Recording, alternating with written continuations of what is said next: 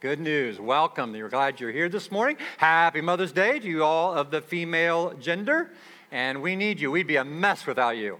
And so we hope you have a good family day today. If you've lost your mom in the last year, it's a tougher day maybe.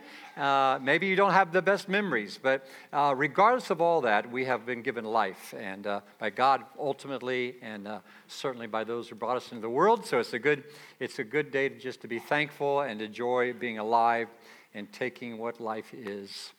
Take a moment, fill out a connection card. If you haven't done that, put it in the bulletin. It's in the bulletin. If you'll put that in the plate when or the basket when it's passed later, we really appreciate that. Welcome to our guest today. We are glad you're here to join with us today in this time of worship and honoring our God together.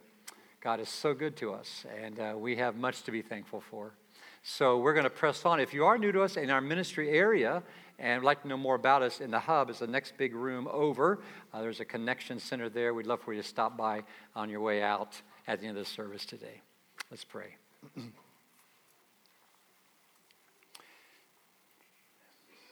Father thank you for awakening us to what life is.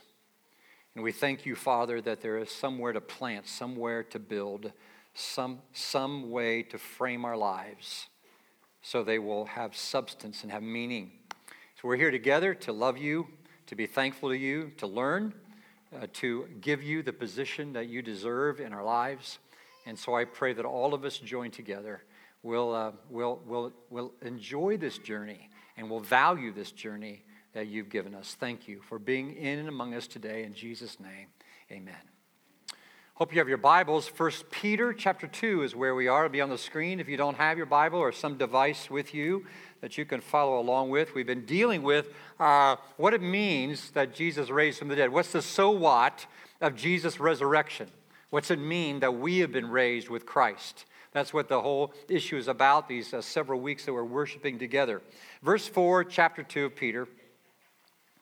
As you come to him, the living stone, rejected by humans, but chosen by God and precious to Him, you also, like living stones, are being built into a spiritual house to be a holy priesthood, offering spiritual sacrifices acceptable to God through Jesus Christ. For in Scripture, it says, See, I lay a stone in Zion, a chosen and precious cornerstone, and the one who trusts in him will never be put to shame. Now, to you who believe, the stone is precious, but to those who do not believe, the stone the builders rejected has become the cornerstone, and a stone that causes people to stumble, and a rock that makes them fall. They stumble because they disobey the message, which is what they were destined for. But you are a chosen people, a royal priesthood, a holy nation, God's special possession, that you may declare the praises of him who called you out of darkness into his wonderful light. Once you were not a people, but now you're the people of God. Once you had not received mercy, but now you have received mercy. Uh, there's a guy by the name of Mockler. He's an interesting guy. He's a, a man who has, who has uh, he, he, he achieved greatness in the business world. His name was Colman Mockler. He got his degree from Harvard Business School, got his MBA, and then he went on to work for Gillette Corporation. And he worked himself up the ladder until he was CEO. He became this model CEO, a model of success. And Forbes magazine did a piece on him in the beginning of 91, and they sent him an advance copy of the magazine. He's on the cover, and it's. Uh, it was January 25th of 91. He called all the, his executives together to the boardroom and they celebrated his accomplishments that he attained uh, 16 years of being CEO. And they, of course, applauded him, celebrated him. Mockler walked down the hallway into his office, closed the door, and dropped dead of a massive heart attack, clutching onto the Forbes magazine. Now, my question for you today is if you drop dead today, what would people say you were clutching onto? What's the thing that drives you in your life? What's the one thing that you live for? The one thing that really gets you going and gets you moving, gets your blood circulating and moving? And I want you to know that if, if, it's, if it's anything, there are lots of good things that can do that for us. But if it's, if it's outside Jesus Christ being number one, your life is going to have all kinds of disappointments. because that's simply the nature of this temporary world. It has great gains, it has lots of losses, it has everything in between. He's the only one that's constant. Now, many years ago, in 63 AD to be exact, the Apostle Peter wrote this letter to some people in the first century who were believers in Jesus. But Nero is the emperor in Rome, and he's making life miserable for Jesus' followers. Anybody who was a Christian was severely persecuted. And because of this intense persecution, I told you before that he would, Nero would even take Christians and burn them alive and light his gardens in the evening. I mean, his, his, his persecution was severe. And so they had scattered many places. And so, because of that, Peter knew that these people were in danger of losing their grip. They were losing their sense they were going to lose their sense of well being and who they are in Christ if they started looking at their circumstances and took their eyes off of Christ, the center of their faith. And so he writes this letter to them to encourage them. He writes about a life of purpose, a life on purpose. And he gives, he, he, he helps them hang on. And not only just hang on, but thrive in the midst of these unpredictable situations in their life. Now, you're in church today. Why in the world would I address this to church people? Why do we spend time here? Because we're vulnerable people. And any of us at any time are in danger of losing our grip as well. Now, maybe you have not surrendered your life to Christ. Maybe you're not sure you ever want to, or he doesn't even intrigue you, and that's another subject. But this, this message today is mostly for those of us who are in Christ, where Christ is Lord, and because of situations, circumstances, whatever it is, we can be. Uh, we can just be teetering on the edge of losing it all, of turning back and forgetting this and going back to the world. Our whole life journey is like that. Now, as we grow deeper in the Lord, it's less likely to happen as we, as we demonstrate, as we live faithfulness, as our faith grows deeper. But there's an evil one out there, and I assure you, he wants to destroy every one of us. He wants to destroy your children. He wants to destroy your marriage.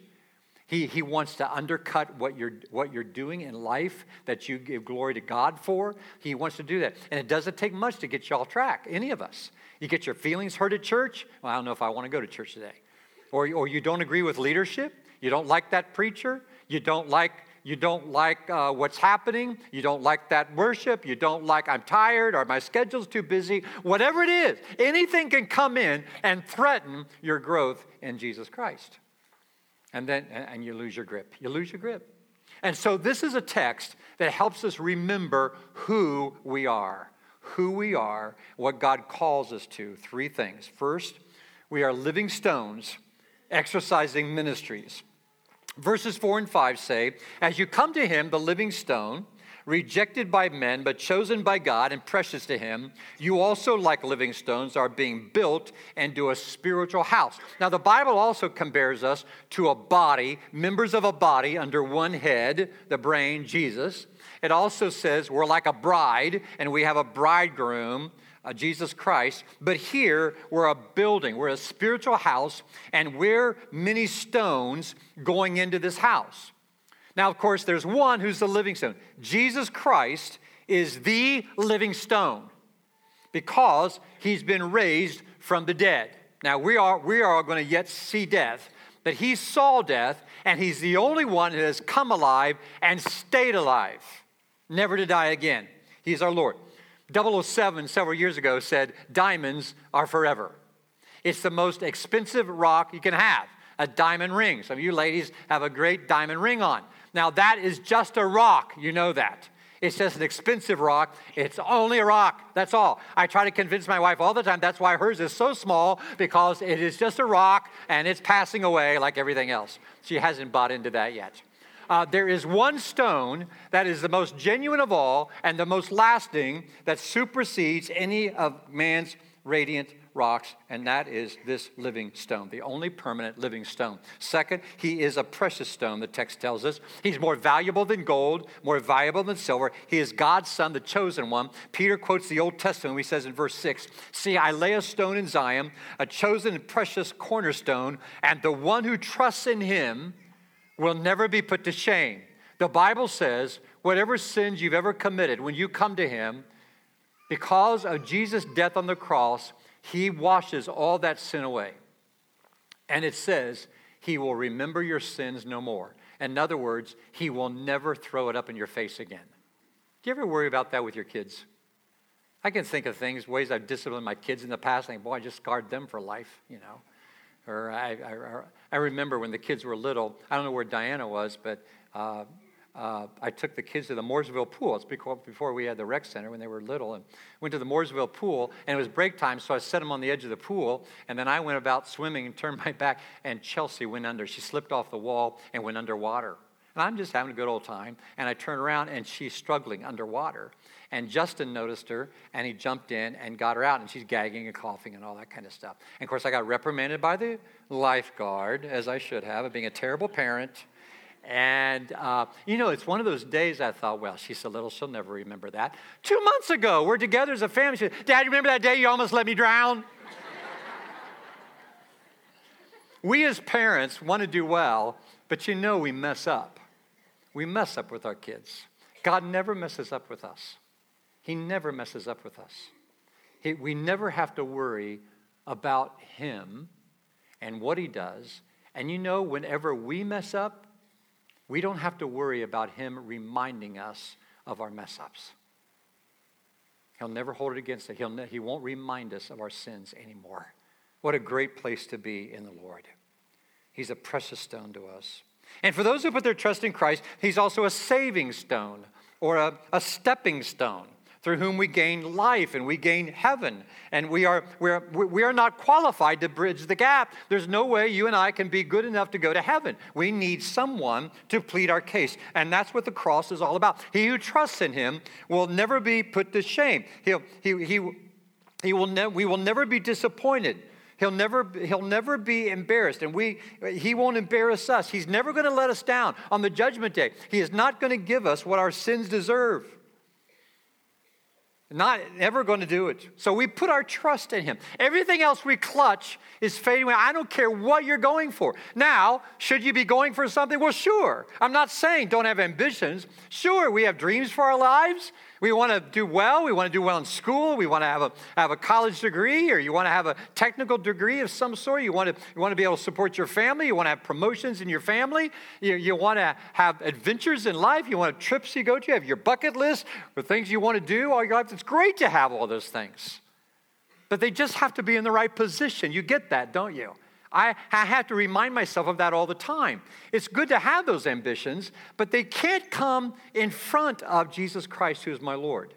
Because James teaches us in, in, in the scripture if the Lord's will, I'll do this and that, or go to this, that city or that city, or do that business or do that business. It has to be according to his will for my life. So he, is, he alone is able to keep us from falling in this whole journey. That's what Jude says in the New Testament. Romans 8 says, There is no condemnation for those who are in Christ Jesus. Do you realize how great that is? If you're in Christ Jesus, it doesn't matter who condemns you, it doesn't matter who you're not pleasing. It doesn't matter whose judgment is on your life. When you're in Jesus Christ, when you are clutching onto Him first and foremost, it doesn't matter. There's one opinion that matters. There's one person whose opinion of you matters, and that is Jesus Christ. And you know, when you have that freedom, you, can, you are free to become who you want to be and who God wants you to be. He's also a stumbling stone to those who won't believe. The text says, Now to, the, now to you who believe, this stone is precious, but to those who do not believe, the stone the builders rejected has become the capstone and a stone that causes men to follow, to stumble, and a rock that makes them fall. You know, they stumble because they disobey the message, which is also what they were destined for. Now, if you're here today and you haven't surrendered your life to Christ, this describes you.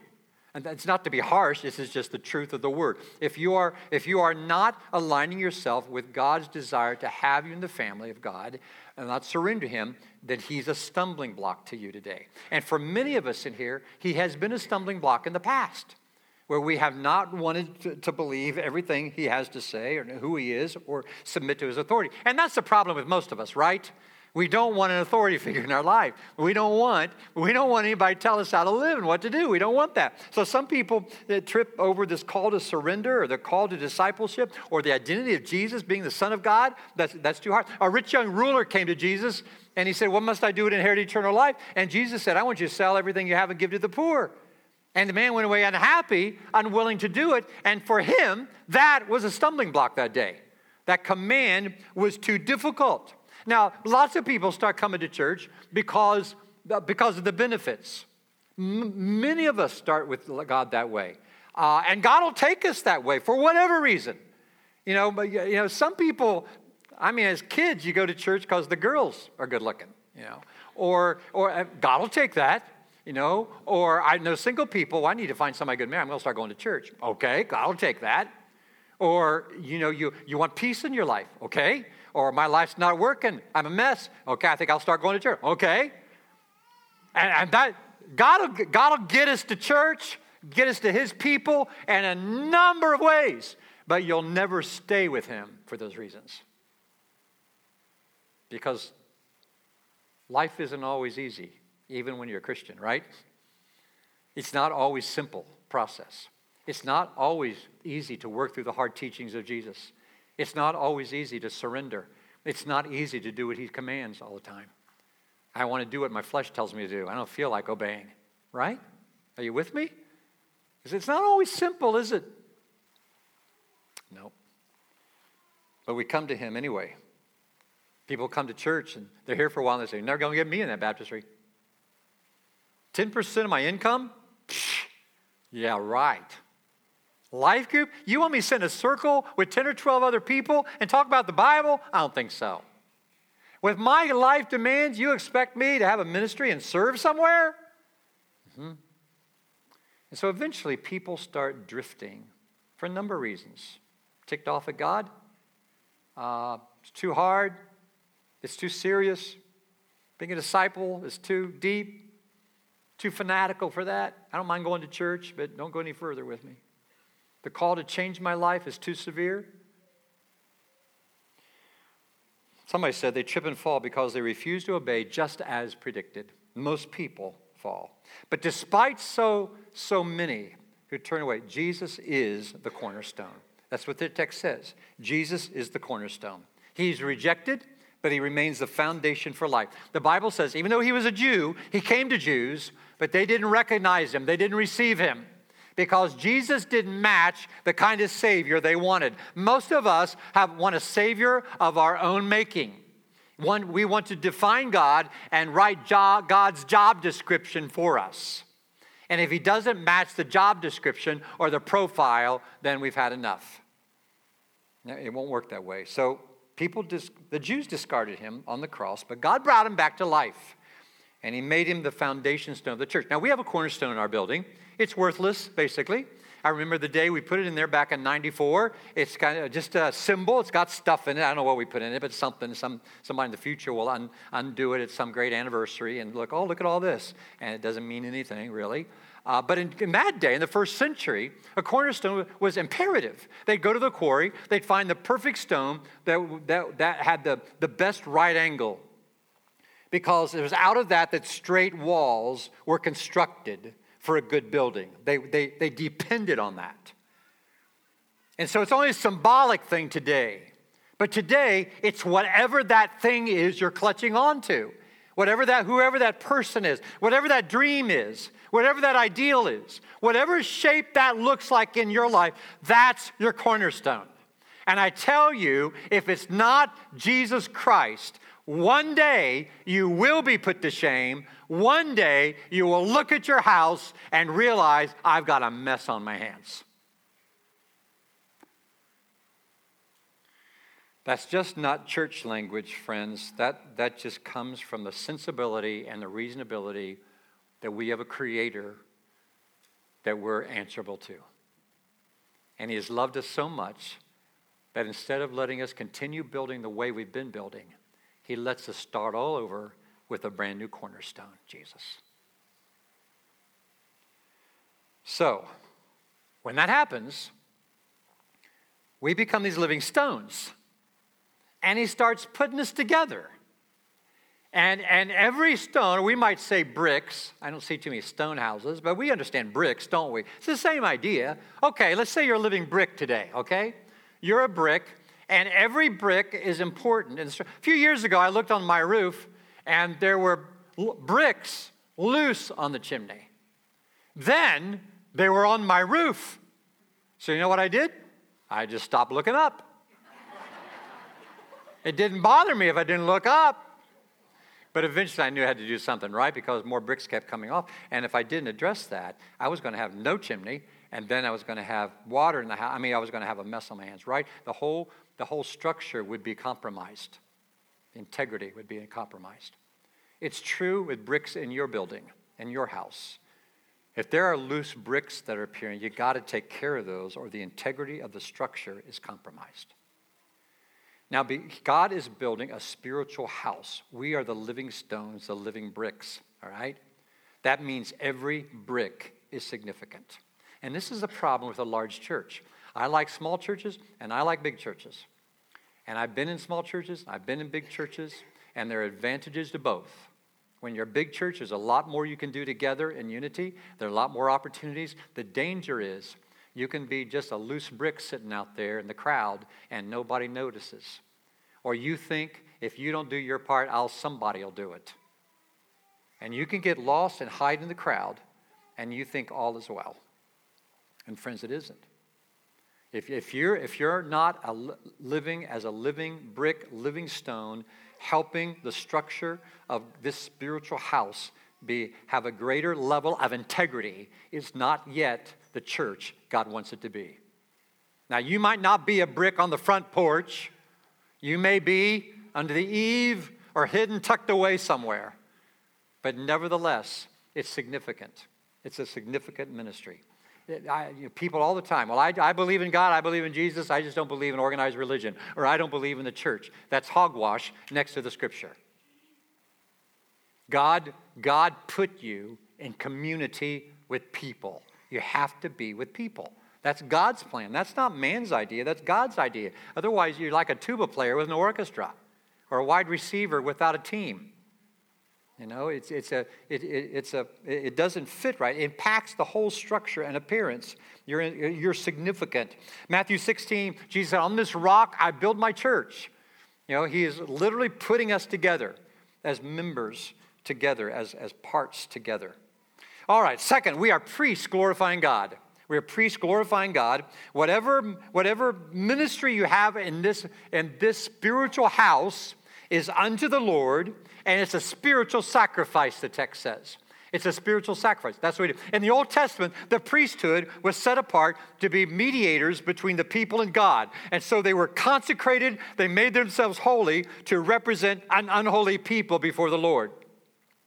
That's what the nation, even of, of the Jews, were. But these priests, these priests uh, they, they, made sacrifices on behalf of the people. Now, we don't need uh, people as priests today because we have one high priest, Jesus Christ, and we're all priests together. That's what the text is saying. We are one big priesthood. And everything we do for the Lord and for his people is a spiritual sacrifice. This worship service is a spiritual sacrifice. If you cut the grass this week, thank you very much. That was a spiritual sacrifice. Did you know that? If you picked up communion cups today and put them in the trash, that is a spiritual sacrifice to the Lord. If you get communion ready, you do that. If you wash, wash baptismal robes, if you uh, do the set up here, if you whatever you do, whether it's public, private, it doesn't matter. It's a spiritual sacrifice to the Lord. Richard Halverson was a former U.S. Um, chaplain of the U.S. Senate for years, and he also preached at Fourth Presbyterian Church in Bethesda, Maryland. And every week, this was his benediction for his church. Wherever you go, God is sending you. Wherever you are, God has put you there. God has a purpose, and you're being right where you are. Christ, who indwells you by the power of His Spirit, wants to do something in and through you. Believe this and go in His grace, His love, His power. In the name of the Father, Son, and Holy Spirit, amen. What a great way to live. Every day where you are, you sense, God, this is where you have me right now. And so your life becomes a blessing whoever you're around at that moment. Third, we are God's people witnessing to the truth. God's people witnessing to the truth. The Jews in the Old Testament We're a chosen people. Verse 9 here says, You, church, are a chosen people, a royal priesthood, a holy nation, a people belonging to God, that you may declare the praises of him who called you out of darkness into his wonderful light. You're chosen by God, church. The Jews were chosen to be a people by which the other nations would know there's only one true living God. They were to be the light to all the other nations of the world. You today, us today, as God's church, we are spiritual Israel. We are the new Israel. It's, it's, not, a, it's not a race anymore. It's a people who belong to God. That's what, that's what it's telling us. So, life, our lives are about getting other people to know that God wants them in this holy nation as well, to be this chosen people. That's what it's all about. Not just about going to heaven, but have life here that's worth getting up for every day. It means getting up and clutching onto Him, knowing that He's got something for me today. He's already been where I'm going today.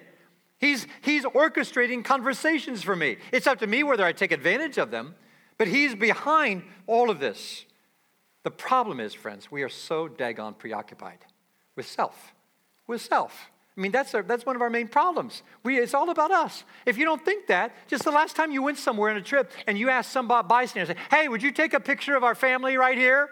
And you take, you give them your smartphone, you take it back, and what's the first thing you look at? You. You don't care what everybody else looks like. You only care what you look like. And if you don't look, everybody else may look great. If you don't look, would you take another one? right? Because that's the first thing we're drawn to is how we appear, what we look like, what our image is. That is so symbolic of our preoccupation with self over and over. No, it, life, life will not be fulfilling that way. We do two things. We do two things in this process of helping people know life that is really life. We do it by declaring His truth, and we do it boldly, yet we do it sensitively, graciously, kindly, uh, uh, carefully, boldly, yet all those other words. If you want to be bold, but you don't know anything about those other words or what they may mean, the definition of them, look them up. You have to understand those other words before you speak boldly. Church has done a lot of damage. And also by living a distinctive life. We've been called out of darkness to light. We earn the right by living the light. You earn the right to be heard by living the light of Christ in your life. We are watched by how we play ball, how we do our work, how we take care of our house, how we interact with our kids and our spouses, how we do our business. The world watching. The world is not our home, friends. Don't get too cozy. Anybody here too cozy? You get too cozy and you get sloppy and you think this is the life. This is what life is about here and now. And nothing could be further from the truth. This is not our this is not our destination. You ever go on a plane trip? You know, you fly on a jet somewhere and, uh, and you land, and you know that little ding goes, and boy, all those seatbelts come off. I mean, and some, some of these people, they don't wait till that. You know, gripes me when these people start undoing before it dings. You know, you wait till the ding, and then everybody gets up. You know, nobody says, "Can I have some more of those little pretzels? I just want 15 more minutes." You know, I just want to, I want to enjoy the, the, the sitting here on the plane for a while. No, you want to get off of that thing. Now, that experience, why? Because the, the plane isn't, that isn't the point. The point is the destination. And so on that trip, there's all kinds of stuff going on. You may have a great ride, or you could sit by the most obnoxious person on the plane. Or you could be by the best person because they don't want to talk and you don't either. or maybe there's terrible turbulence. But the point is, it's a temporary journey anyway. And that life isn't life like that. I mean, sometimes you're surrounded by obnoxious people in your life. And sometimes you're surrounded by the kindest people in the world. And sometimes you go through a season of life that is filled with peace, and other times it's filled with turbulence. But you know, this world is not our home. We're heading to a great destination. And there's all kinds of experiences between here and there. Verse 12 says, Live such good lives among the pagans that though they accuse you of doing wrong, they may see your good deeds and glorify God on the day he visits us. The world disagrees with us, they fight against us, but one thing they have a hard time arguing against is a person who lives a godly, compassionate life. a godly, compassionate life usually silences critics. I love the story of Dr. Albert Einstein. He was on a train trip going somewhere to, on a speaking engagement. And uh, on the way, the conductor came around to get his ticket and couldn't find it. He's looking everywhere for his ticket and he's, he's frantically searching. And the conductor said, Oh, don't worry, Dr. Einstein. You know, we know who you are. And so he goes on. He comes back and Dr. Einstein's still at it under a seat in his luggage, just frantic, you know. And the conductor again says, Look, look, Dr. Einstein, it's okay. We trust you. And Dr. Einstein said, It's not a matter of trust. I don't know where I'm going. Do you know where you're going?